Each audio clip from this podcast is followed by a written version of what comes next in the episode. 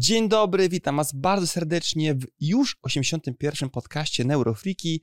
Oczywiście Wasi ulubieni neuroterapeuci, czyli Maciej Dukczyński i Patryk Sobotka. I dzisiaj mamy sexy temat dotyczący limfy, układu limfatycznego. I wiem, że to brzmi śmiesznie trochę, tak. bo to jest temat, który nikt nikogo za bardzo nie interesuje i po prostu ja mówię nie. Zdecydowanie mówię nie. Tak, właśnie w ten sposób chcieliśmy was na wstępie zniechęcić do słuchania, że jest taki nudny. Ale tak, przekonamy was, co, że ja jest fajny. Wiem, co powiedzieć. Jeżeli no. macie pacjentów, którzy mają problemy z odcinkiem lędźwiowym, dyskopatyczne albo problemy trzewne, to musicie ten materiał obejrzeć. Lepiej? A macie takich na pewno za każdym razem, kiedy jesteście w gabinecie. Każdego dnia. Każdego dnia, jakbyśmy potrafili trochę pracować lepiej z układem limfatycznym, to na pewno byśmy mieli nawet nie trochę, tylko lepszy efekt terapeutyczny. To jest tak. 100%. Daję sobie teraz uciąć rękę. Tnijcie. tak jest. Tak, faktycznie yy, taki bardzo mocno niedoceniany mhm.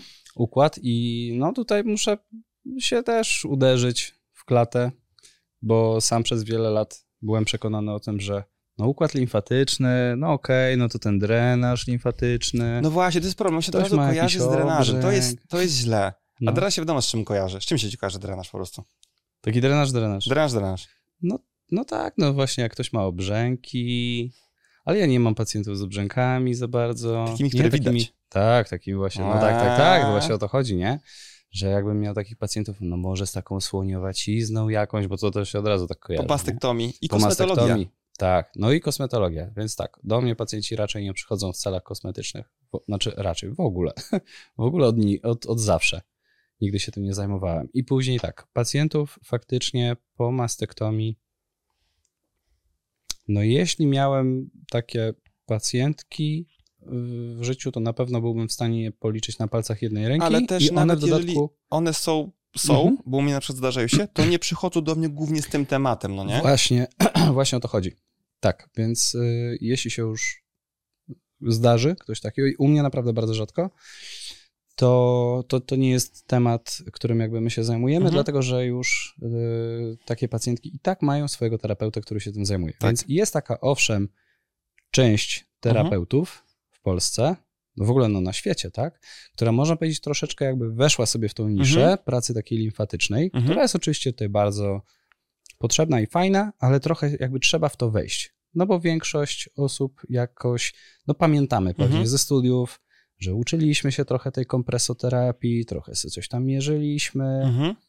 Ja nawet tego za dużo nie pamiętam, nie? Co tam się takiego działo. Pamiętam, że tam trochę owijaliśmy sobie bandaże, trochę o tym opowiadaliśmy, tylko później po prostu nie miałem klinicznie z tym yy, do czynienia. Tak, bo wiesz, też nigdy yy, za bardzo na etapie e, szkolnym, jakby studiów, nikt nie powiedział, że na przykład wiedza pod kątem, jak symulować układ limfatyczny, no bo to jest trochę coś innego niż wykonywanie drenażu. No oczywiście jest mm -hmm. pewnego rodzaju forma drenażu, a to nie jest tak, że będę teraz po prostu drenował zgodnie z ruchem przepływu limfy i tak dalej, tylko raczej będę ten układ limfatyczny udrażniał, tak? tak. Szukał sobie, gdzie są pewnego rodzaju blokady napięcia i będę je niwelował, żeby ta limfa po prostu płynęła, bo jeśli chodzi o układ limfatyczny, no to on jak układ żylny jest głównie wspomagany przez E, po pierwsze oddech, po drugie przez pompę mięśniową, po trzecie przez częściowo siłę grawitacji e, i jakiś ewentualnie wpływ na e, jakby ten gradient ciśnień. I tak? układ współczulny. Układ, no i układ współczulny.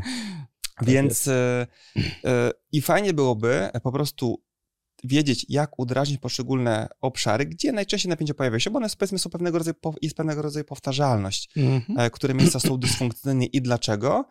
I później po prostu tym ludziom dajemy żyć, i to się e, drenuje, można powiedzieć, że samo. Plus oczywiście jakieś wspomagania poprzez konkretne ćwiczenia, poprzez oddech, poprzez właśnie pozycję łożeniową.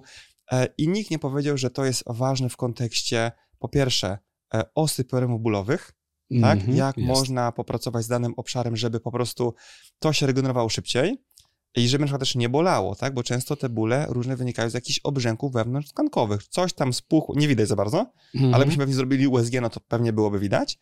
E, dwa, e, w takich problemach e, też bólu przewlekłego, na przykład dyskopatycznego, pod kątem bólów głowy. Tak, strasznie dużo różnych wskazań, gdzie nikt nie powiedział o tym, że no, ten układ limfatyczny jest ważny. Drenaż brzucha na przykład, jakiś taki, wiesz, tam głęboko Mhm. wchodzisz, przepony, zbiornik mleczu, kreska i tak dalej. Dokładnie, no to- nie? To tam mamy bardzo duże skupiska właśnie tej tkanki limfatycznej. Teraz tak, jeśli nie słuchaliście jednego z ostatnich odcinków o Mhm. przeponach funkcjonalnych, to myślę, że też powinniście go sobie nadrobić, dlatego że y, miejsca, o których mówiliśmy pod kątem właśnie tych przepon, to są też miejsca, które y, są bardzo ważne, Mhm. jeśli chodzi o układ limfatyczny. Mhm. Mówiliśmy tam między innymi o przeponie oddechowej, no tak naprawdę o pozostałych przeponach, no to one tutaj wszystkie dla tego układu chłonnego są ultra ważne, dlatego że są strukturami poprzecznymi, przez które też musi się dużo naczyń jakoś przedostać, tak? I musi dojść do komunikacji między właśnie różnymi, tutaj jak wspomnia, wspomniałeś, e, częściami ciała, które mają ten, to ciśnienie różne. Mhm. I, I tutaj właśnie między nimi występuje e, ta różnica, więc to na pewno trzeba byłoby sobie nadrobić. No i teraz właśnie, e, więc skoro już jakby podsumowując też trochę to, co powiedziałeś, problemy czy ostre bólowe, Mhm. czy nawet ból przewlekły, no jedno i drugie, e, jakby oczywiście, no ja to tak jak zawsze, jak to ja, muszę się trochę odnieść też do tego, co, co, co nauka Mhm. y, jakby aktualnie o tym sądzi, mm, no bardzo mocno odrzucamy ten taki mechaniczny pogląd o tym, żeby to y, wypadnięty dysk Mhm. nam uciskał y, nerw i po prostu powodował dolegliwości bólowe, y, że to chodzi właśnie o taki stricte mechanizm ucisku przez coś strukturalnego. No obecnie od kilku lat przynajmniej rozpatruje się to raczej w kontekście działania układu y, po części autonomicznego, ale przede wszystkim właśnie tej części układu odpornościowego, czyli to, że w, w miejscu, gdzie mamy takie uszkodzenie, y, dochodzi do wydzielania dużej ilości substancji drażniących nasze y, receptory, że tam mamy i, i dużą ilość cytokin prozapalnych, substancje P, mamy aktywację mastocytów, więc jakby to wszystko daje nam tą, tą taką zapalną zupę, która no musi być przez coś posprzątana. No i teraz tym, co to sprząta, no jest po części układ żylny, no i to już wielokrotnie o tym mówiliśmy, Mhm. że jak mamy obrzęki takie naczyniowe, no to ten układ żylny jest taki mało wydolny. No i tutaj właśnie przychodzi nam z pomocą ten układ limfatyczny. O nim możemy powiedzieć, że jest w pewnym sensie tak, taką kanalizacją w Mhm. naszym ciele, że zbiera dużo tego syfu i stara się go po prostu odprowadzić do miejsc, do takich oczyszczalni Mhm.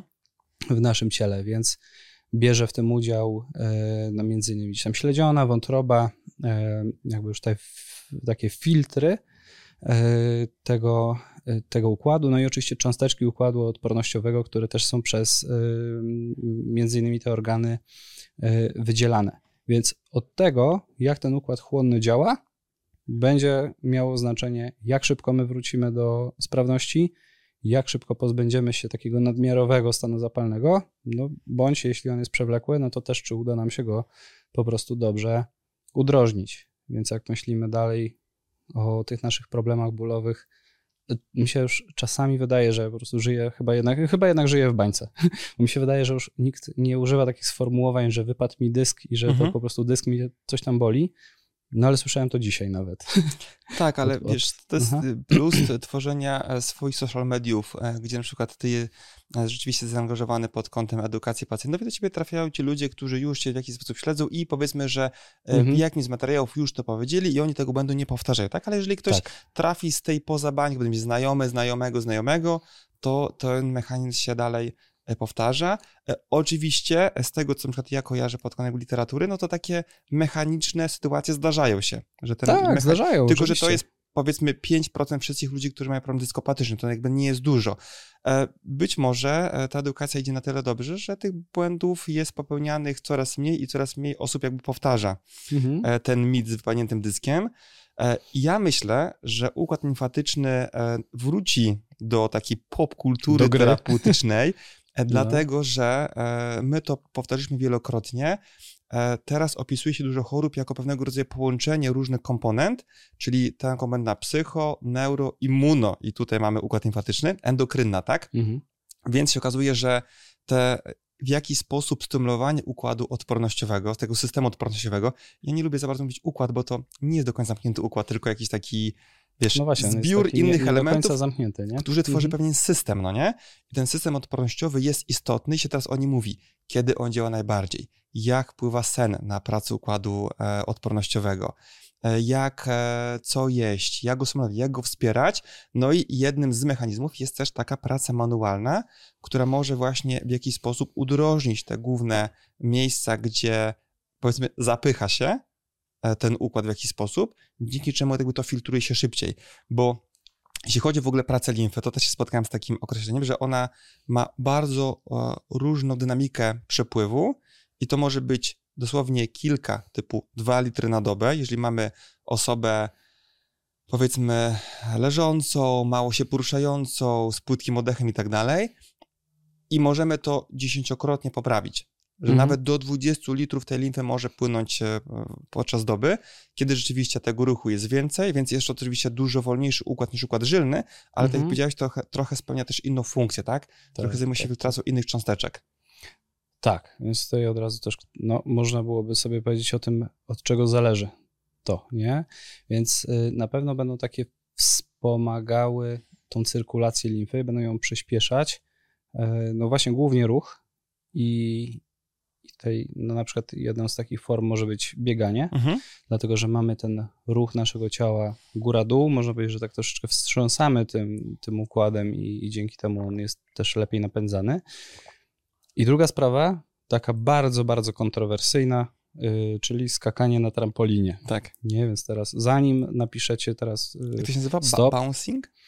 y, re, rebounding. Rebounding. Sorry, rebounding. I teraz tak, oczywiście zanim napiszecie komentarz, że Maciek, co ty opowiadasz, to jest złe, bo Narządy moczowo-płciowy, narządy rodne wypadające, obniżenie narządu, tragedia i tak dalej, to spokojnie, bo teraz nie każemy nikomu robić y, masywnych, intensywnych, wykańczających ćwiczeń Mhm. na trampolinie y, i nie ma to, taki rebounding nie ma nic wspólnego z fitnessem na trampolinie. E, Mam na myśli kilka minut, kilka, kilkanaście minut spokojnego podskakiwania sobie na takiej trampolinie.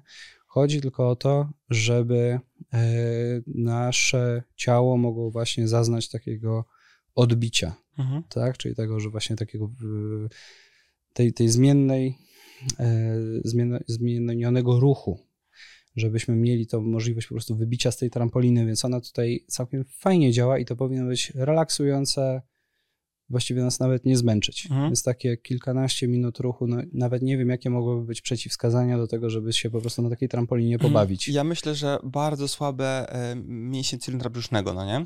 To No. e- ewidentnie, no ale rzeczywiście, jak już chcemy taką osobę gdzieś tam wysłać na tego Mhm. typu pracę, no to fajnie, żeby sprawdzić, ten brzuch jest w miarę wydolny, czy ktoś jest w stanie- w Mhm. stanie go napiąć, jeśli chodzi o prostych wzorcach, tak, e, tutaj. Więc jeżeli on chociaż Mhm. trochę działa, to myślę, że nie powinien być w ogóle żadnego problemu, więc ja bym to Tak. raczej nie dał osobie jakby, nie wiem, jakiejś operacji świeżo, Nie, no to, to, to fakt. Tak, tak, no nie? Tak, tak, tak. No jeśli na, nasze takie powiedzmy ogólne zdrowie Mhm. Jest nie najgorsze i chcemy sobie po prostu trochę poprawić nasz układ odpornościowy, jego, jego działanie y, i, i po prostu poruszyć szybciej tą limfę, no to to będzie jak najbardziej okej. Tak, i ewentualnie być może przy jakichś takich problemach, powiedzmy jakichś dyskopatycznych, to też może nie być wybitnie dobry pomysł. Ja pamiętam, jak ja mam taki Mhm. e, wiele lat temu zaostrzenie, e, tutaj, bo tam troszeczkę się trochę przetrenowałem, trochę jakieś ciężary tam za dużo i wiadomo, tam nie, nie wszystko było idealnie dopięte e, i e, taki powtarzający się wyrzodem, że to, to nie jest dokładnie to, co mówisz, ale pewne takie uderzenia, na przykład Mhm. jak jechałem sobie hulajnogą po chodniku, wiesz, Tak, okej. Tak, i wtedy to, to mówię, o, może nie, nie, jest fajnie. dobrze Mhm. z tym lędźwiami, bo coś tam, się, coś tam się dzieje, więc wtedy w takich sytuacjach e, takie trampoliny mogą nie być dobre, ale w sytuacji, kiedy już e, nie ma świeżego, e, ostrego bólu, nie było jakichś tematów operacyjnych, no to myślę, że każdemu to zrobi dobrze, e, bo tam też jest... Jeśli chodzi w ogóle o napę- napędzanie tak naprawdę e, przepływu limfy, to bardzo dużą rolę odgrywają mięśnie kończyn dolnych, a przede, przede wszystkim podudzie Mhm. gdzie ta stopa sobie fajnie pracuje w cykliczny Tak. sposób, brzuchaty łydki się pięknie napina razem z płaszczkowatym i to powoduje taki bardzo dynamiczny jakby wyrzut Mhm. tutaj. I to jakby wszystko się fajnie napędza. Oczywiście wiadomo, to jest też e, męcząca aktywność, więc jakby oddech i jest temat e, załatwiony. Tak, i nawet właśnie takich technik też z wykorzystaniem tej pompy łydki Mhm. też można używać sobie śmiało do, e, jako element takiej terapii układu limfatycznego. Mhm. Takie naprzemienne, oscylacyjne ruchy przez Skakanka. stopę. Skakanka. Może dobrze robić robota. Oprócz tego, że tam Może, dużo no. kalorii, to ta No limfa rzeczywiście też- jest napędzana. Tak. Em, fajnie, więc się okazuje tak naprawdę, że jak myślimy w tych kategoriach, to praktycznie nie ma problemów, nie ma naszych pacjentów z problemami, którzy przychodzą i praca limfatyczna o tej, o której my teraz myślimy, czyli niekoniecznie drenaż, on też może być fajny, Mhm. ale właśnie stymulacja e, przepon funkcjonalnych, e, czy tam jakichś takich e- elementów, zbiornik mleczu, czy właśnie choćby szukanie napięć w obszarze węzłów chłonnych. Tak, bo Mhm. też może być tak, że to jest pewnego rodzaju taki zwalniacz, że jeśli mamy, nie wiem, dużo napięć w obszarze pachwiny, całe Mhm. zginacze stawu biodrowego super napięte, biodrowy lędźwiowy, prostuda i tak dalej, i tam jest tak dużo tego napięcia, że ta limfa może mieć jakiś problem z odpływem właśnie w tym obszarze. Dno miednicy, pacjenci Mhm. na przykład jeszcze są, nie wiem, po operacji, e, po cesarce, po cięciu krocza i tak dalej, jakichś takich tematach, e, to tak naprawdę e, nie ma pacjentów, u których to by się e, nie przydało w jakimś stopniu. Tak, tutaj właśnie takim elementem też łączenia kropek może być na przykład przykład mój też dzisiejszy Mhm. gabinetowy, y, gdzie pani przyszła do gabinetu no, z kilkoma różnymi tematami, ale między innymi e, puchną jej kostki. Mhm. Nie? No i faktycznie ma taki obrzęk. Obie? Obie, Mhm. tak, ale jednocześnie się okazało, że jest trochę problemów ginekologicznych. Więc pani na początku nie powiedziała, że one są, bo po prostu były dosyć duże dolegliwości bólowe w trakcie menstruacji. Więc, żeby pozbyć się problemu, pani przeskoczyła szybko na terapię hormonalną. No i się okazało, że problemu teoretycznie nie ma, w Mhm. sensie nie ma, nie ma bolesnych okresów, ale tkliwość i napięcie podbrzusza, właściwie od pępka w dół, cała miednica, bardzo tkliwa na, na sam dotyk. Ale w badaniu takim typowo ginekologicznym, jak sobie chodzi gdzieś tam regularnie, wszystko jest ok. Nie? Więc napięcie jest, stan zapalny jest, y, jest na pewno duże przekrwienie, y, duże takie napięcie autonomiczne. No więc w związku z tym, jak mamy duże napięcie, no to wiemy, że ta y, chłonka nie będzie chciała nam tak fajnie sobie płynąć, dlatego że większość naszych węzłów chłonnych znajduje się powierzchownie. Mhm. Więc jak tutaj mamy wszystko mocno ponapinane i jest nawet tkliwa skóra przy, przy dotyku, no to na pewno ta limfa ma tutaj spore utrudnienie. Tak, no minus jest taki, że nie mamy do końca badania, które jest w stanie to ocenić, no nie? E, trochę od jakiegoś, e, dzisiaj o tym będę mógł gadać dzisiaj, Marcin Serzymowski Przyrzna, się sobie wkręciliśmy, bo mówię, kurde Marcin, wiesz co, jakby się bym trochę ten tylko zainteresował.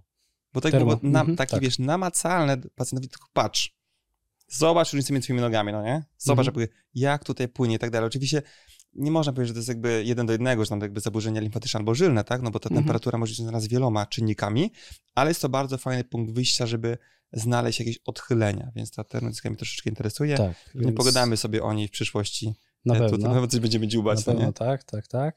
Termo, tak. No oczywiście możemy no tak odnieść się do, no bardzo klasycznie, nie? Do po prostu pomiarów Mhm. Yy, do, do obwodu. Możemy sobie zobaczyć, jak zachowuje się tkanka pod wpływem naszej palpacji, Mhm. czy ta skóra i tkanka podskórna jest taka ciastowata, czy się zapada pod palcami, czy zostaje odcisk po Mhm. yy, odpuszczeniu yy, kompresji z naszej strony. Też po części, jeśli są, no znowu, może nie limfatyczne, ale ogólnie naczyniowe problemy, no to też ten wzorzec bólu jest o tyle charakterystyczny, że pojawia się raczej w zastoju. Mhm. Czyli jak pacjent sobie dłużej siedzi albo dłużej leży, no to wtedy ten problem się gdzieś tam może, yy, może nawarstwiać. Tak, ale wiesz, to też może być złudne, bo wczoraj mam przykład, ja czasami pamiętam Mhm. pacjentów, którzy przychodzą z prostymi tematami. Mhm. sensie, że jakby wczoraj jakby ból kolana i coś spuchnięcie w kolana, ale koniec już jakby nic więcej. się okazało, że nic więcej, teoretycznie, ale e, tam rzeczywiście był e, problem prawdopodobnie jakby odpływu gdzieś żylnego i tak dalej, bardzo duży napięć w obszarze pachwiny, super duża sztywność, ale też w innych przeponach, dno miednicy, przepona oddechowa, Mhm. bardzo sztywno, bardzo twardo, e, słaby też wzorzec oddechowy, bardziej, bardziej jama brzuszna, bardziej górne e, żebra więc tu było o tyle e, ciekawe, że u tej e, właśnie e, młodej kobiety, właśnie przed trzydziestką, bardziej wyglądało tak jakby taki wzorzec, tak jak ty powiedziałeś właśnie, że mhm bo tam jeszcze obrzęk pojawił się, trochę mhm. właśnie gdzieś takie uczucie palpacyjne, specyficzne, jeśli chodzi o jakieś zaburzenia limfatyczne. I tylko problem był taki, że u niej te bóle pojawiały się czasami w zastoju, jak nic robiła, a czasami w dużym ruchu.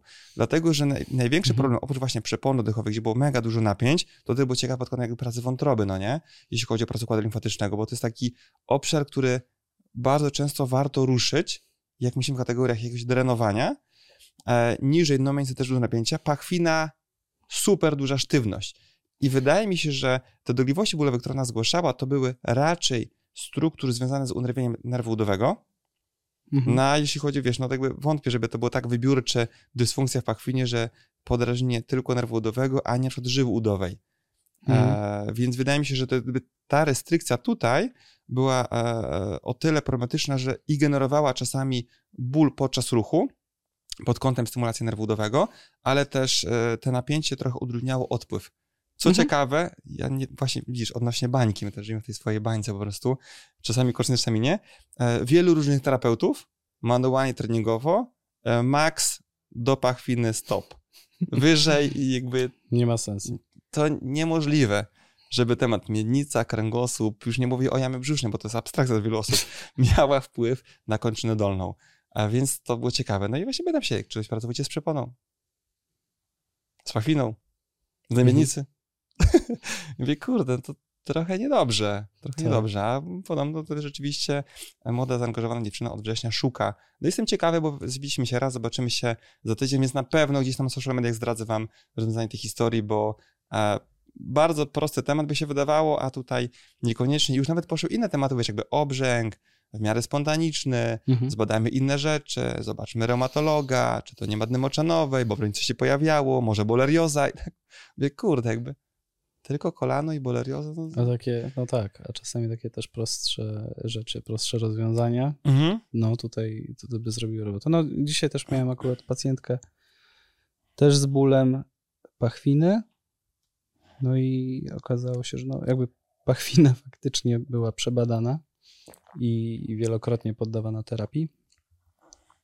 E, no ale już na przykład poziomy unerwienia z czuciowego, skórnego, z tego mhm. samego poziomu, w ogóle przejście piersiowo-lędźwiowe, nikt go nigdy nie dotykał. No Zresztą no dołu biodrowego też nie. Byłem pierwszą osobą, która zbadała brzuch. Ja nie wiem, jak można. No, jeszcze przejście piersiowo-lędźwiowe, okej, okay, jakby dobra.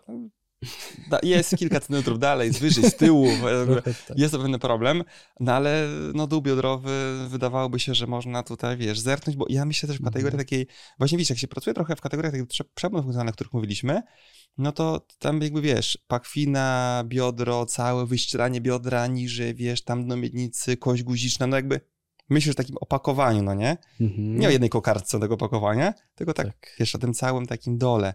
Więc to jest, to jest trochę, trochę problem. Wczoraj też pracowałem sobie z jedną osobą, też było ciekawe, bo właśnie e, robię sobie tam protokół nitowy, już jest fajnie, bo ta reakcja na bodźce jest lepsza, ewidentnie jakby też pacjentka mówi, że ma dużo więcej takich godzin w ciągu dnia, że te plecy nie bolą, w ogóle plecy jakby cały kręgosłup boli w ogóle, e, więc jest takich trochę, takich luk stworzyliśmy, że są momenty, że jej nie boli. Więc okej, okay, coś idzie do przodu, nie?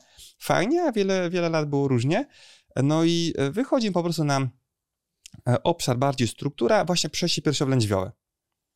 Mhm. E, I wychodzi nam też nerw błędny, tutaj jakby obszar splotu słonecznego, no nie? Mhm. Więc mówię, jakby zrobię to, jakby wiesz, nie będę szukał, rozgryzł, po prostu zrobię całość. No i no pyta się, co będziemy robili. Mówię, że jakby wszystko tutaj, no nie? I przepona, tu mam żołądek, wątroba, brzuszek, żeberka, przestrzenie międzyżebrowe, mm -hmm, są przejście piersiowo-lędźwiowe, e, czworoboczny lędźwiowy, ten przyczep, wszystko, no nie? No tak. No ale tak bardzo chciała jakby, no ale co jest problemem? Jakby, dawaj. Jedna tkanka, to jedno włókno. nie, nie ma jednego, no nie? To całość tak. tutaj, no, trzeba wszystko po prostu tutaj jakby zrobić, bo nawet jak pracuję z czymś, co nie jest jakoś bardzo mocno problematyczne. Nic się nie stanie wtedy, no nie? Ale może przy okazji, wiesz, jakby robiąc coś, no wyłapie inną która wymaga tego zaopiekowania się. Wiesz, można sobie czasami tak z obszar i po prostu pracuje sobie z obszarem, no nie? to tak samo wiesz, chciał ćwiczenie, że tylko na jedną rzecz, tylko to, na nic wie, tylko te włókna dolne, najszerszego, nie górne. No tak. E, więc my się tak przyzwyczailiśmy do takiego punktowania, że jedna rzecz. I na przykład, wiesz, Mhm. jeżeli ten układ limfatyczny nie jest takim głównym pionierem dysfunkcyjnym, a najmyślniej, że najczęściej nie jest, no nie? to też dużo osób nie zwraca niego uwagi, bo to jest taki dodatek. Dodatek do gojenia się tkanek, do Tak. No tak. regeneracji. Ale też właśnie te układy płynowe nam y, trochę pokazują, że to bardzo lokalne podejście, no y, czasami trzeba zmienić? Mhm. Że, no, no bo owszem, no być może dokładnie w tym miejscu y, jest gdzieś, no teraz tu muszę użyć jakiegoś, jakiegoś obrazu, nie? Powiedzmy przyciśnięte naczynie, przez co nam nie chce do końca ono iść. No ale to układ limfatyczny też nie do końca tak działa, że ma, Mhm. masz tylko yy, dokładnie to jedno wąskie naczynie i jak przez nie się nie przedostanie, to już nigdzie indziej się nie dostanie. To są zazwyczaj takie bardziej sieci. Mhm. Więc znowu musimy się zająć nie jednym centymetrem kwadratowym ciała, bo tam jest problem, tylko czasami y, zająć się troszeczkę szerszą strukturą, po to, żeby naprawić tak naprawdę środowisko, przez które może sobie krew, limfa krążyć, ale też tak naprawdę może nawet swobodniej zachodzić ruch, no bo mamy e, lepsze napięcie po prostu tkanek miękkich, nie? Mhm. Więc czasami to środowisko dookoła też jest do, do zrobienia. Kątem na przykład badań zaobserwowałeś na przykład, że jest taka pewnego rodzaju zmiana myślenia, że już patrzymy trochę mniej mechanistycznie na te ciało człowieka, na przykład bardziej jako pewnego rodzaju e, właśnie taką płynną istotę, no bo jakby nie patrzeć, to wiesz, jakby my składamy się z głównie około 70% wody, Mhm. statystyki mogą być troszeczkę różne, trochę więcej, trochę mniej. E, I jednocześnie e, jeszcze kilka lat temu bardzo mało się mówiło, że jakieś techniki płynowe, tutaj poprawę hemodynamiki i tak dalej, e, tylko bardziej właśnie, że coś rozciągam, coś przestawiam, coś ustawiam, coś, wiesz, jakby pion zmieniam i tak dalej, przestawiam i to daje efekt. A teraz w naszej, w mojej bańce na przykład widać, że jakby trochę więcej się o tym mówi, ale pytanie jakby, jak na to e, świat nauki? Mhm. No, myślę, że tutaj świat nauki się do tego skłania, że faktycznie te mechanizmy, z którymi my pracujemy na stole, faktycznie są bardziej związane z y, naszym układem nerwowym i odpornościowym przede wszystkim, y, niż faktycznie z taką mechaniką Mhm. tego, nie? Dlatego gdzieś po prostu pobudzając y, obszary, które są bogato unerwione, y, zmieniamy jakby percepcję naszego mózgu. On inaczej zaczyna odbierać to, to środowisko, no i po prostu modulujemy przez to, czy, czy sygnał bólowy, czy, czy w ogóle można powiedzieć, że wciskamy taki twardy reset tego, jak nasz organizm czuje daną okolicę i on musi sobie ją niejako przekalibrować, nie? Więc to są no zazwyczaj dosyć, dosyć skomplikowane pętle, y, takie, których my też jeszcze do końca tak naprawdę nie, nie rozumiemy wszystkich, Mhm.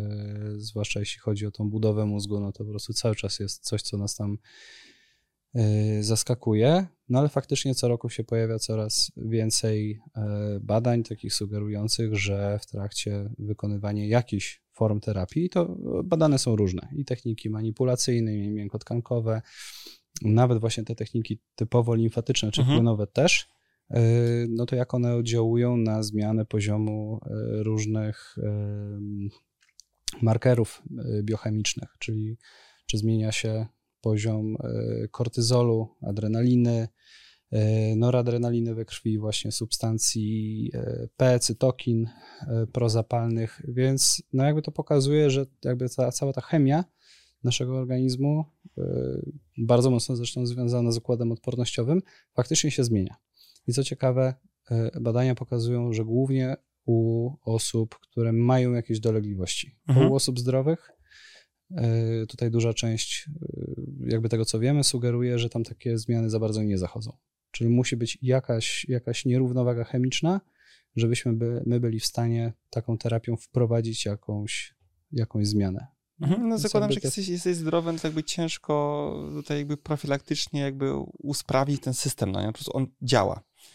Więc my chyba też nie mamy jakichś takich dużych możliwości, wiesz, terapeutycznych pod kątem profilaktyki, no bo wtedy raczej myślimy w kategorii jakby utrzymania odpowiedniej ilości jakby ruchu, żywienia mm. i tak dalej, a tak naprawdę jakby, wiesz, no mamy w ciele, czy to diagnostycznie, no jesteśmy, czy terapeutycznie w dużym skrócie jesteśmy w stanie znaleźć i e, naprawić jakiś stres, tak? Czyli jakieś -hmm. po prostu tak. e, zaburzenie e, tej, tej homostazy.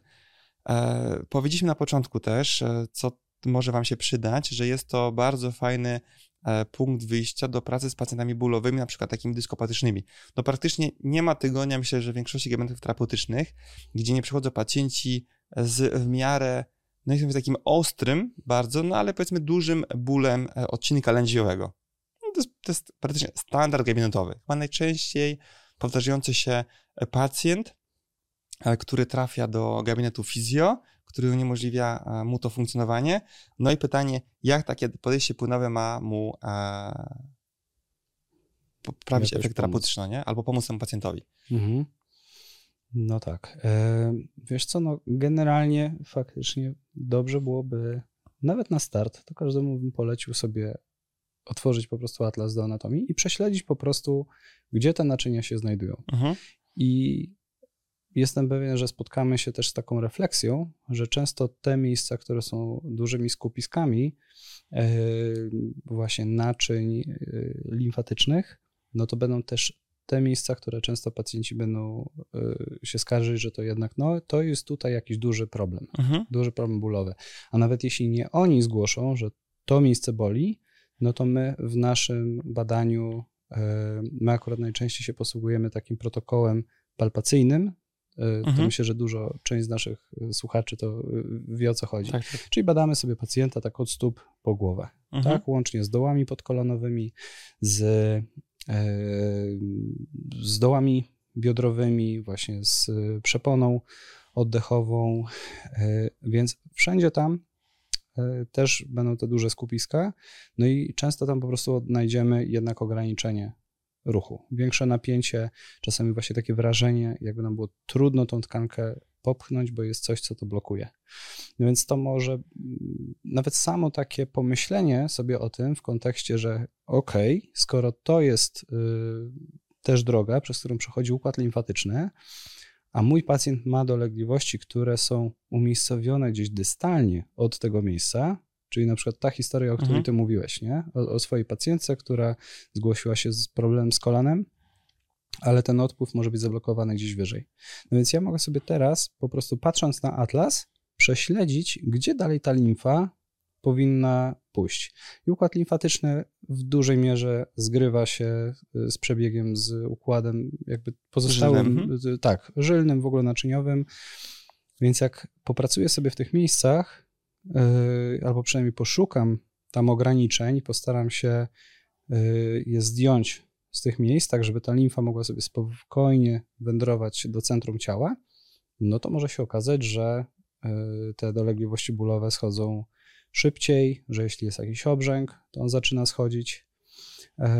No i to już może mieć całkiem dużą taką wartość kliniczną. Myślę, że na tej bazie możecie sobie zbudować już taką całkiem fajną praktykę, jakieś mhm. fajne swoje obserwacje i być może po prostu też pójść dalej w tym kierunku, żeby się jeszcze troszeczkę poduczyć takiego tak, tematu. Bo jest to bardzo mało prawdopodobne, że mam pacjenta właśnie z taką dyskopatią, takim bólem dyskopatycznym, czyli najczęściej to był Maciek wcześniej, e, który pojawia się właśnie w bezruchu, tak, i ci pacjenci często czują różnego rodzaju jakby takie sztywności e, poranne, sztywność po siedzeniu, a w ruchu jest dużo lepiej to ja jest, myślę, że to jest prawie niemożliwe albo bardzo trudne do zlokalizowania, że jest taki pacjent dyskopatyczny, gdzie badamy mu od tej dyskopatii segmenty powyżej, e, kręgosłup piersiowy, przejście piersiowo-lędźwiowe, kręgosłup szyjny, obszar kątów żylnych, obszar e, żeber e, czy przepon i tam jest rewelacja. Tam, tam jest mm. super po prostu, nie? Jest to naprawdę bardzo mało prawdopodobne i czasami pracując sobie, bardzo dystalnie od tego problemu, tak, że sobie zacznę pracę z oddechem, z klatką, z wątrobą, e, bo być może ci pacjenci też mają też inne problemy jeszcze, tak dyskopatia fajnie, fajnie, a tam się okazuje, że no problemy na przykład trzewne i zawsze po zjedzeniu tam tłuszczu to jest w ogóle katastrofa, także muszą bardzo mocno pilnować się, co mogą jeść, e, Mhm. jak funkcjonować, kiedyś i tak dalej. To jest w ogóle spoko, że się pilnują, co jedzą, ale też nie powinno tak to wyglądać, no nie? I się okazuje, że pracując sobie e, z tymi obszarami powyżej, jakby dystalnie od problemu bólu, e, pacjentowi już się poprawia sytuacja, już może mu się zwiększyć zakres ruchu, a dorzucając sobie jakieś takie techniki drenażowe, e, związane właśnie z ruchem, z pracą z miednicą, z oddechem dla kręgu będziowego, może mieć w ogóle super efekty. Tak, czy ja sobie tutaj właśnie w kontekście e, limfy fajnie myśleć w takim kontekście takiej pracy drenażowej, że ja udrażniam ten przebieg e, powyżej i potem sobie powolutku schodzę do tego e, Mhm. miejsca problemu, tak? I mogę sobie na przykład przykładowo, mam pacjenta z dyskopatią e, lędźwiową, zaczynam sobie właśnie od kątów żylnych, otwór klatki piersiowej, żeberka, przypona oddechowa, mogę wrócić sobie z powrotem, zobaczyć jakby kąty żylne, znowu sobie poddychać, przejście piersiowo-lędźwiowe, przypona oddechowa i potem dopiero e, kręgosłup lędźwiowy. I to może dać fajny e, właśnie efekt. I też, jak mówimy w tych kategoriach, bardzo łatwo budować trening dla pacjenta, jakiś taki, albo zalecenie na domu. Co Tak. robić, jak się Jakby ułożyć. które części ciała w ogóle też rozruszać, Tak, tak, nie? tak. Tak, więc to ostatnio dużo właśnie No. moich prac domowych to są y, no takie po prostu elementy drenażu do, do wykonania Ale to mega proste nie? zrobienie w domu, no nie? Żeby z łóżka się sturlasz, dupka do góry, łokcie, jak trochę w takiej seksualnej pozycji i jeszcze te ruchy takie biedniczką, spokojny oddech i Tak, To jest mega prosty trening. takie właśnie No. y, w podparciu na, na czterech, tak, tak, tak. żeby sobie troszeczkę właśnie miednicą poruszać te takie pozycje krowy, kota, czyli to Mhm. naprzemiennie, pogłębianie i, i spłycanie yy, w- jakby wygięcia kręgosłupa, no są, są mega fajne. Właśnie gdzieś tam pracę często też pacjentom daję w tym kącie międzyżebrowym, w dołach nadobojczykowych. Yy, Czasami się też w ogóle okazuje, że dzięki temu, że sobie popracujemy yy, z tymi obszarami, to możemy nawet nie zdążyć dojść do problemu, który jest którymś tam Mhm. problemem z kolei. Nawet też dzisiaj miałem, y, dzisiaj w ogóle jestem świeżo po gabinecie, więc mam dużo case'ów różnych. Y, Pani też na pierwszej wizycie się akurat zgłosiła z kilkoma różnymi tematami. Głównie akurat do- doskwierał jej odcinek szyjny, kręgosłupa i reflux y, żołądkowo-przełykowy, Mhm. więc miała takie mocno podrażnione tą okolicę trzewi szyi od strony przedniej. E, Też problem taki e, z tej, taką drażliwością, suchością też tych błąd śluzowych. No i pracowaliśmy sobie ogólnie z klatką piersiową, z przejściem e, szyjno-potylicznym, z górnym otworem. Można powiedzieć generalnie z przeponami A, a pani funkcjonalnymi. była w dużym pobudzeniu współczulnym, skoro ma ta suchość w ustach? E, Wiesz co, paradoksalnie właśnie nie. Okej. Pani miała w ogóle bardzo niskie tętno spoczynkowe, takie około 50. Bo tego się można spodziewać, no nie? Że Często- taki wyschnięty. Tak, a ona generalnie z, y, to też jest już taki no, daleko idący temat, też nie na dzisiaj, ale często problemy z błonami śluzowymi dotyczą, dotyczą y, jakby całego systemu błon Mhm. śluzowych. Czyli jednocześnie Okej. jak mamy problem z zatokami, z Jelita. uszami, jelita, na przykład też y, gdzieś tam suchość pochwy się może Mhm. pojawiać, no to to też są rzeczy od siebie gdzieś tam wzajemnie zależne. Krem na pochwę nie starczy? Tylko Może- na pochwę. Nie może można nie. wygórcza. Nie, właśnie tutaj. Właśnie, szkoda. właśnie nie. Ale też pani od razu zgłosiła, że ma problem z barkiem Mhm. lewym, ale tak naprawdę nie miała ograniczenia ruchomości. Miała tylko nadwrażliwość skórną i to generalnie u niej korespondowało z całym unerwieniem y, nerwu pachowego. Okej. Cały tutaj ten obszar y, mięśnia naramiennego, taki był, jak się zrolowało troszeczkę skórę, to od razu bolało. Y, No i miałem też to w planach, żeby jeszcze później sobie gdzieś tam sprawdzić, jak u niej wygląda dół pachowy, żeby tam być może sam ten nerw pachowy spróbować w jakiś sposób uwolnić. No i nie zrobiliśmy tego, bo po prostu po zrobieniu szyi, górnego otworu klatki piersiowej, w ogóle gdzieś tam okolic mostka, tak nam się fajnie to wszystko Się samo uruchomiło zrobiło. że już y, doszedłem do testowania barku i tam już nie było, pani powiedziała, że nie ma żadnej tkliwości i nie, było żadnego problemu. Ja czasami trochę żałuję, że nie zrobiłem dokładnie diagnostyki, bo robię tylko trochę diagnostyki, terapię i już nie mam co sprawdzać. A wtedy masz Tak. takie połączenia typu tu nie działo, to, to, to zrobiłem, gdzieś tam szyjkę, pach, pach się włączyło. No i się okazuje, że już po ptakach, no nie? Nie możesz się sprawdzić, bo zostało zrobione, więc trudno. Czasami, no właśnie, czasami tak pracuję dosyć podobnie. Ja sobie najpierw sprawdzam dosyć dużo rzeczy, ale jednak jak tych symptomów jest naprawdę bardzo dużo. No musisz wybrać coś. I już sobie połączę dużo kropek ze sobą, to myślę, dobra, najpierw robię te największe takie mhm. kamienie milowe do zrobienia i później zobaczymy w ogóle, co nam z tego zostanie do zrobienia. Nie? Bo tak, jak, tak samo jak dzisiaj, jakbym zaczął od tego barku, to pewnie bym się tam przy nim troszeczkę nagimnastykował. Ale może też od razu by cię pociągnęło do obszaru, e, słowo tak pociągnęło, cudzysłów, no nie? Jakby tak. diagnostyka by cię pokierowała do obszaru gdzieś tam e, szyi, no nie? I przejścia. Tak, często to w ogóle dolegliwości naszych pacjentów, no to one mają e, wspólny mianownik, mhm. nie? Pod postacią jednego bądź kilku obszarów, ra, częściej kilku, kilku, obszarów no. ciała, tak. tak. Rzadko to jest tak, żeby to się kumulowało w jednym miejscu. Yy, no, ale tak. W sumie tak. Tak jak właśnie I... u tej pani z tym przejściem szyjno, tak. Yy, piersiowolędźwiowym, o której dzisiaj mówiłem, u niej mnóstwo rzeczy się skumulowało właśnie w tym przejściu. Tak, i widzicie, to też jest, jest fajna e, tematyka, ale myślę, że jeszcze te błony śluzowe to też jest temat tego przejścia, czy to jakby odrębny, odrębna e, rzecz do pracy?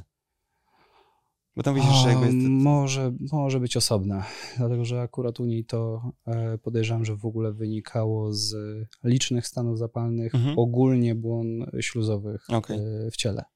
I to takich nawracających, więc dopóki cały czas te błony śluzowe są pod wpływem stanu zapalnego, ona też była przeleczona z e, Helicobacter mhm. pylori,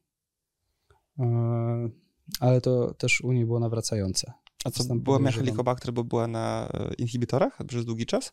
Nie, właśnie nie. O. Teraz dopiero po, po skończonym leczeniu helikobakter dostała inhibitory pompy protonowej, a jeszcze nie zaczęła jej brać. Może nie zacznie. Może nie zacznie. No może dlatego nie, nie zaczęła. Bo nie na plus. Może się e, dobrze poczuje przed. Tak, może będzie fajnie. E, no, z w ogóle takich zagwostek, ale właśnie takie podejście płynowe to też jest fajnie, że troszeczkę może nam zwiększać możliwości tego, że zaczniemy pracować e, trochę z inną grupą pacjentów, no nie? Bo mhm. się okazuje, że wtedy możesz bardzo fajnie, jak myślę w tych kategoriach właśnie układu odpornościowego, stymulacji limfy, przepon funkcjonalnych, one się też będą pokrywały, ta limfa bardzo mocno z układem autonomicznym, no bo te obszary jednak się tak trochę korelują, no nie, ze sobą. Zgadza się. Więc to może być fajne pod kątem wspomagania takich tematów trochę, no nie dla fizjoterapeuty, no nie, bo Potem przychodzą pacjenci, którzy pytają się, czy może wspomóc e, ich pracę, bo ich głównym problemem to jest na przykład jajniki policystyczne, albo na przykład endometrioza, albo zespół żywego, albo na przykład fibromialgia, na przykład, to jest moja ulubiona choroba, tak. e, albo jakieś takie inne reumatoidalne tematy mhm. i się może okazać, że okej, okay, jakby, no, jakby może wspomóc organizm w walce z tym, no nie? Tak. Albo spróbować zrozumieć, skąd ten w ogóle temat się wziął mhm. tak naprawdę. I to może być fajna opcja do współpracy z innymi e, specjalistami. Tak, no właśnie teraz yy, odkąd się tak skupiłem, no oczywiście głównie na tym układzie autonomicznym, to się nagle okazało, że i mam dużo pacjentów, którzy y, przychodzą z polecenia lekarza psychiatry na tak. przykład, znaczy no nie jednego, tylko różnych mhm. lekarzy psychiatrów, reumatologów, nie, więc takich, no akurat reumatolodzy trochę, trochę może mają więcej wspólnego z z fizjoterapią na pierwszy rzut oka niż, e, niż psychiatria. Nie? Mhm. Więc się okazuje, że właśnie leczenie pacjentów, którzy są po e, wstrząsach mózgu, nawet takich, gdzie to było wiele lat temu, a do dzisiaj utrzymuje się problem na przykład jakichś zaburzeń poznawczych, mgły mózgowej, nadwrażliwości mhm. na bodźce, migren, jakichś w ogóle różnych bólów głowy, nie tylko o charakterze naczyniowym, y, no to się okazuje, że jednak tym pacjentom da się tutaj sporo pomóc, nie? Tak. Tutaj na koniec może taka historia, jak już powiedzieć, o psychiatrii e, naszego kolegi w ogóle. Serdecznie pozdrawiam Łukasza Cichańskiego, e, z naszego instruktora MTG też. E, jakiś czas tam właśnie sobie rozmawiamy i mówi właśnie, przychodzi go psychiatra. I mówi, Panie Łukaszu, wysłałem do pana swojej pacjentki i chciał zobaczyć w ogóle, co pan robi tutaj, jak to wygląda, może okay. ze mną pracował bo e, po prostu daje im leki, przypisam im leki, które e, nie powinny działać tak szybko. One nie powinny działać tak szybko. One działają, ale no bez przesady, no nie? I one też, z tego co wiem, e, a wiem, że nie chodzą na, w tym momencie na psychoterapię, a ewidentnie ich stan poprawia. Chciałbym zobaczyć, co pan tutaj, co tu się dzieje. Co tu się dzieje. E, no i potem było e, fajnie pod tym kątem, że akurat tak się wydarzyło, że z tym lekarzem e, Łukasz mógł popracować troszeczkę pod kątem jego psychosomatyki, wiesz, no tak, tak, O, tak wyszło, no nie? No to wiesz, jakby oczywiście motywacja, skąd lekarz, na przykład psychiatra, no idzie do, na, do szkoły, wiesz, jakby na studia, na kierunek psychiatry, Mhm. no być może często też wspomóc swoje, swoje leczenie. Tak, myślę, że dużo, dobrostan? dużo takich wyborów w naszym życiu to nie jest przypadek. Ja przecież nie? to jest większość takich wyborów. No i Dokładnie. okazało się, że jakby tam poszło do przodu e, troszeczkę, bo oczywiście my pracując, e, naszym punktem wyjścia jest zawsze ciało, tak? Będą jakichś objawów e, z poziomu ciała, czy to bólów, czy jakiś tętno, czy cokolwiek innego. No i tam też punktem wyjścia był jakiś problem z ręką, z tego co kojarzę. No i oczywiście okazało się, że poszło trzy terapie, to fajnie poprawiło się. E, I mówisz, że to jest super, on będzie dalej wysyłał pacjentów, w ogóle tego nie rozumie. To nie jest czas, żeby on się też tym zainteresował w tym momencie, ale jakby Tak. ewidentnie widzi po sobie i po innych, że to działa, więc jakby może się pan spodziewać jakby. Zielone światło. Tak, ode mnie Dostał, troszeczkę Super, ludzi i proszę czuć się swobodnie, pracować tymi swoimi dziwnymi metodami. tak jest. Kapitalnie, nawet y, o tym wczoraj rozmawiałem z moją żoną, z Izabelą, y, o tym, jak, jak ja w ogóle wspominałem y, na studiach, jak Mhm. mieliśmy psychiatrię i pamiętam, y, że taka dosyć specyficzna y, pani psychiatra nam prowadzi, psychiatrka nam prowadziła te zajęcia i nas zachęcała do tego, żebyśmy faktycznie pracowali w, w psychiatrii, że to jest taka fajna y, praca. I ja pamiętam, że siedziałem na tych zajęciach i się zastanawiałem, co ja będę, jakbym chciał się tym zainteresować, co tam w ogóle robić, nie? Tak. Ale to jakieś masaże mam dla takich pacjentów robić na oddziale szpitalnym, czy coś? No teraz myślę, że już miałbym trochę więcej. na Ale myślę, że pani doktor nie myślała o tym, o czym ty myślisz. Nie, na pewno nie. Ja Dokładnie, wiem, ona nie. właśnie myślała właśnie o jakichś takich e, ćwiczeniach, e, masażach tak. może. Tak, takiej raczej jakieś edukacji, ćwiczenia grupowych, tak, myślę, że tak. głównie, głównie o tym. Nie wiem, czy obecnie byśmy się zrozumieli pod kątem narzędzi terapeutycznych. Wiesz co, ten układ Eee. atomiczny jest takim fajnym łącznikiem, który ty gdzieś tam proponujesz, bo jest to takie bezpieczne. Wiesz, to tak, takie ewidentnie bezpieczne. jest to y, punkt, znowu taki wspólny mianownik, myślę, że i dla psychoterapeutów, dla psychiatrów. Dla nas no po prostu anatomia jest takim, y, można powiedzieć, taką matematyką y, w, w, powiedzmy w świecie nauki, nie? Tak Mhm. jak jesteśmy sobie w stanie dużo rzeczy policzyć i, i teraz y, bez względu na to, z jakiego jesteśmy kraju i jaką nomenklaturą się posługujemy, no to cyferki są te same i zasady matematyki są te same. Nie? Tak, i on jest wiesz, jakby pierwszym zakładem, że no jest tętno, jakby tam widzisz, co się I zmienia. anatomia i fizjologia jest znowu też Tak, taka tak, sama. jest, no, na to wszystko do jednej bramki, więc jakby jest e, spoko, bo jak wchodzisz właśnie w takie inne e, tematy osteopatyczne, czy to właśnie e, psycho, ps- psychosomatyczne pod kątem właśnie kinezjologicznym, czy właśnie tak osteopatycznym, e, czaszkowo-krzyżowym, gdzie już tak więcej jest Tak. Takie, takie Mo- modele jest też trudno bardzo Tak, wyjaśnić, tak, tak, tak. dlatego że modele no, nie są właściwie oparte y, często o coś namacalnego. No wiesz, jakby psychiatra był oparty o coś namacalnego, no nie? To, to jest, ona jest śliska e, bardzo i tam jest, wiesz, tak dużo założeń, które się tak nie sprawdziły, e, jeszcze Mhm. druga się połowa nie sprawdzi i tam, no Tak. myślę, że jak, jakby któraś z części medycyny błądzi, Mhm. to chyba ona najbardziej, no nie? Na dzień dzisiejszy. No myślę, że tak, dlatego że y, nadal jestem pewien, że z, jeśli chodzi w ogóle o anatomię Mhm. i o funkcje różnych organów w naszym ciele, to o mózgu nadal wiemy najmniej. Wiesz co, anatomię to jeszcze jakby tam wiemy, no nie? Ale fizjologia jest e, trochę problematyczna, no nie? Bo okazuje się, że Tak, tylko tych interakcji jest y, mnóstwo, są bardzo mało często oczywiste i y, wydają się czasami w ogóle przeczyć same sobie Mhm. w niektórych momentach. I chodzi, chodzi o to, że czasami jakieś stężenie na przykład jakiegoś hormonu czy, czy jakiegoś neuroprzekaźnika może robić w ogóle diametralną różnicę, tak jak ostatnio gdzieś tam badałem sobie w literaturze y, to, jak stres wpływa na nasze zdolności nauki. Mhm. No i okazuje się, że dobrze i źle. No właśnie Bo zależy, ten sam wiesz... hormon, ten sam kortyzol Mhm. może na nas wpływać dobrze albo źle. Tak, no W zależności od naszych poprzednich doświadczeń dokładnie.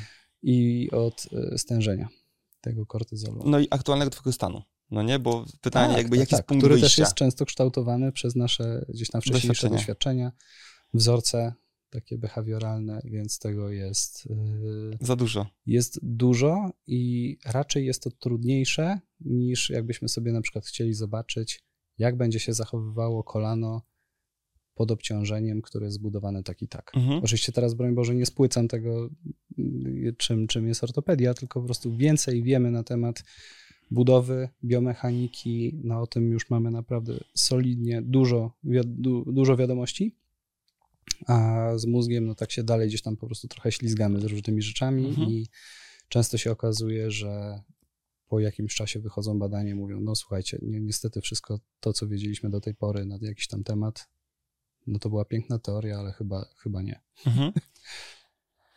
E, dobra, i słuchajcie, jakby klasycznie tutaj z tematu limfy skoczyliśmy sobie na psychiatrię, wiadomo, to jest bardzo bliska Na droga. mózg, Aczkolwiek trochę nie? jest, no nie? Trochę jest, bo rzeczywiście e, właśnie Tak. takie podejście może nawet wspomóc nam e, taką pracę, bo przecież chcielibyśmy, znaczy my oczywiście nie mamy takich punktów bezpośrednich technik, które na przykład tam zwiększą wydzielanie tego i tego neuroprzekaźnika przykładowo, e, ale na przykład możemy wspomagać te leczenia na przykład. No i się okazuje, że często różne problemy neurodegeneracyjne na przykład są związane na przykład z odkładaniem się różnych tam toksyn w Mhm. czaszce, w mózgu i tak dalej. I tu możemy bardzo fajnie sobie przed układ limfatyczny, czyli spróbować jakby ten główne tamy sobie troszeczkę troszkę jakby pchnąć. zmniejszać, no nie? Tak, bo oczywiście w tym odcinku to nie wybrzmiało, ale mam nadzieję, że wszyscy już o tym wiedzą, że układ limfatyczny znajduje się również w naszym mózgu. Tak. A ma taką bardziej układ limfatyczny. tak, tak. no nazwę. Tak, i on zajmuje się tam dokładnie tym samym, czyszczeniem po prostu e, naszego mózgu z tych wszystkich złogów, które nam się tam pojawiają. Działa mocniej w nocy, e, wtedy tam jego w ogóle ciśnienie i, i, i przepływ rośnie i on sobie ty, współdziała z płynem mózgowo-rdzeniowym i z układem żylnym e, przy, przy tym czyszczeniu. No i on też ma swoje drogi odpływu, Mhm. E, No więc w sumie te, terapeutycznie no też obecnie bada się od jakiegoś czasu e, wpływ takich technik celowanych w, w różne obszary naszej głowy Mhm. na to, jak nam się to faktycznie czyści.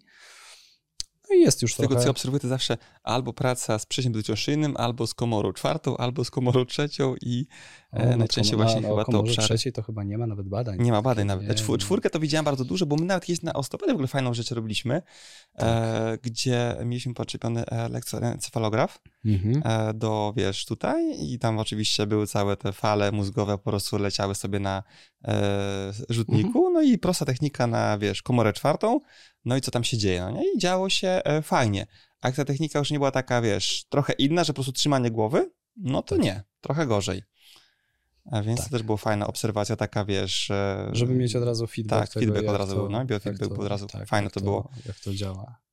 E, No tak, czasami sobie jak mamy okazję też badamy to z użyciem właśnie badania HRV, Mhm. jak się zmienia i faktycznie się zmienia. Zresztą nawet na ten temat w zeszłym roku nasz kolega Jakub Stępnik popełnił publikację naukową. Pozdrawiamy serdecznie. Po, a, a O kompresji komory e, komory czwartej. Nie? Na... Y, Jak dobrze pamiętam, to właśnie na zmienność rytmu zatokowego serca.